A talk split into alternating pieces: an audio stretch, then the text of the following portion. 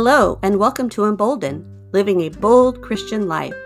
I'm Chris Shetter, an ordinary Christian living with and learning about an extraordinary God.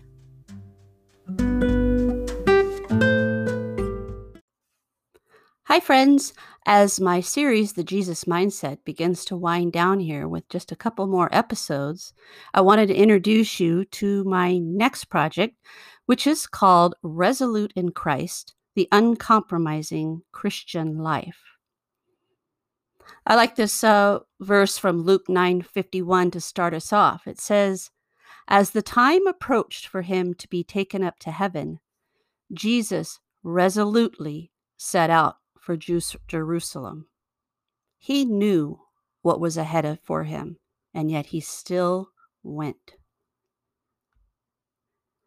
So I had been praying for some time for direction about this next series, and I finally received a push a few weeks ago to write about standing strong in our faith in the face of adversity. There's a lot going on in our world that pushes back against the message of Jesus, from twisting God's view of agape type love to seeking comfort from our fears through worldly means. We Christians are in a tough battle. Tough but not a new one. When we read the New Testament books, a common thread throughout is adversity. The saints were constantly up against the threat of death, torture, and imprisonment. Much of Jesus' time here on earth was pushing up against not the political world, but the religious one. It was the supposed followers of God who called for Jesus' crucifixion. And it was his supposed loyal followers that abandoned him at the time of his greatest need. And once the 12 finally received the Holy Spirit and realized their holy callings, it really only got worse. As word spread and followers grew, so did false teachers and strife amongst the congregations. And each apostle either found themselves facing a murderous mob or a lonely prison. Yet the word endured. On the face of it all, it seems improbable. How could a tiny group of men and a few women from thousands of years ago be the ones who today help us to know and understand our glorious God, His Son Jesus, and the Holy Spirit? How could the Word of God have been passed down through the ages with only slight changes in translations? Because God is God. And because God is resolute in his love for us, he has made sure his message continued and will continue to educate, inspire, and comfort us for all time. And that brings me to where I am today. In a recent visit to my mother in law, I mentioned how I hadn't been writing lately. And she said, Oh, how I miss my emboldened posts each day. I'm just amazed at how much and what you write. Well, I have a lot of respect for her, and it made me realize that there are real people out there behind my microphone, my computer screen, that read my messages and listen in. And I owe some of you an apology and an explanation.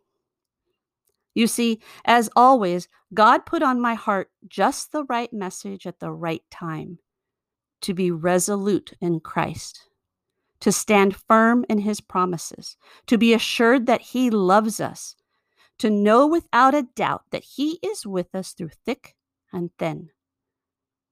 And I need that message. For the last few months, I've been suffering through a medical condition that perplexes my doctors. My ears themselves are under extreme pressure, and I've lost much of my hearing in my left ear.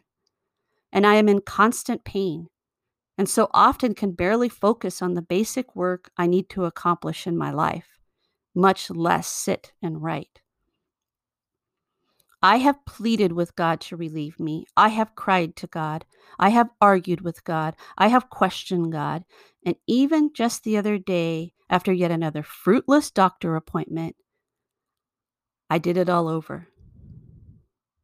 I have been so weak at times, I've wanted to turn my back on Him but He pulls me back every single time.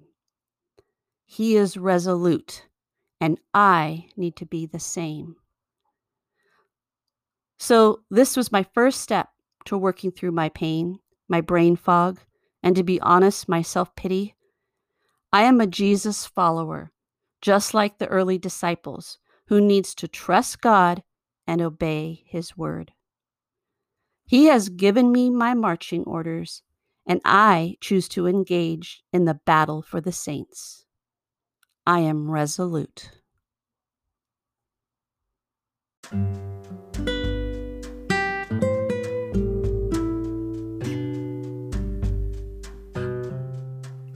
I'd love to hear from you and find out more about how you are living out your bold Christian life.